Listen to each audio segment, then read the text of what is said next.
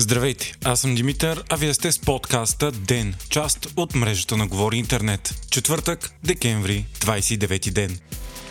Най-коментираната новина в последните дни е безпредседентното обявяване за издирване от Русия на българският разследващ журналист Христо Грозев от сайта Белинкет. Грозев е световно известен с разследванията си, често свързани с високите етажи на властта в Русия. В понеделник Руското Министерство на вътрешните работи обяви, че го издирва за нарушение на наказателния кодекс на страната, без да става ясно поради какви причини. Грозев е български гражданин, в момента живее в Австрия и е изпълнителен директор на основания през 2014 година година сайт Белинкет, специализиран в разследваща журналистика, основаваща се на анализ на данни. Сред най-известните им разследвания са тези на катастрофата на пътнически самолет в източна Украина през 2014 година, когато загинаха 298 души и атентатите срещу Сергей Скрипал и Алексей Навални. И в трите случая журналистите от медията доказаха по безспорен начин участието на Кремъл. Последната година сайтът се фокусира върху войната в Украина и събира доказателства за военни престъпления на Русия. Самият Грозев каза, че не знае защо е обявен за издирване, но му е ясно, че ФСБ и Кремъл имат огромен проблем с него заради разследванията му. Той заяви, че вече няколко европейски държави са се свързали с него с предложения за помощ и че има риск за живота му. Преди два дни с него са се свързали и българските служби. Новината събуди остри реакции в общественото пространство у нас, като външното ни министерство е повикало руския посланник Митрофанова за обяснение. Тя обаче заяви, че не е ясно конкретното обвинение. Всички парламентарно представени партии осъдиха случващото се. Изключение, както винаги, е Възраждане,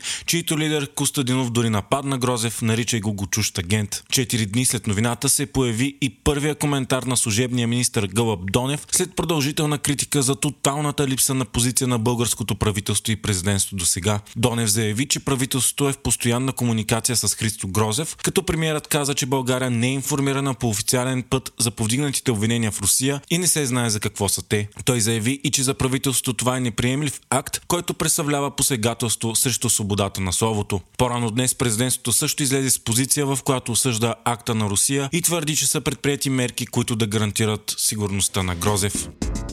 Нова серия от ракетни атаки извърши Русия срещу Украина. Изстреляни с над 120 ракети са изпратени десетки ирански дронове камикадзе. Атаките отново са срещу критична гражданска инфраструктура. Междувременно Путин забрани износа на петрол на чуждестранни компании и физически лица, които прилагат таван на цената от 60 долара на барел руски петрол, определена от западните съюзници.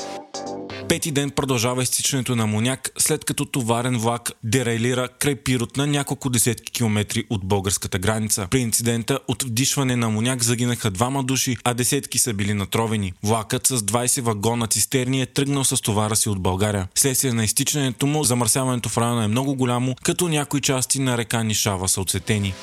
Невиждани судове върхлетяха тези дни САЩ и Канада, като засегнати са над 250 милиона души. Стотици хиляди са без ток, след като зимната буря удари голяма част от Северна Америка. На места температурите са паднали до минус 45 градуса, а десетки хора са загинали и още много са в неизвестност.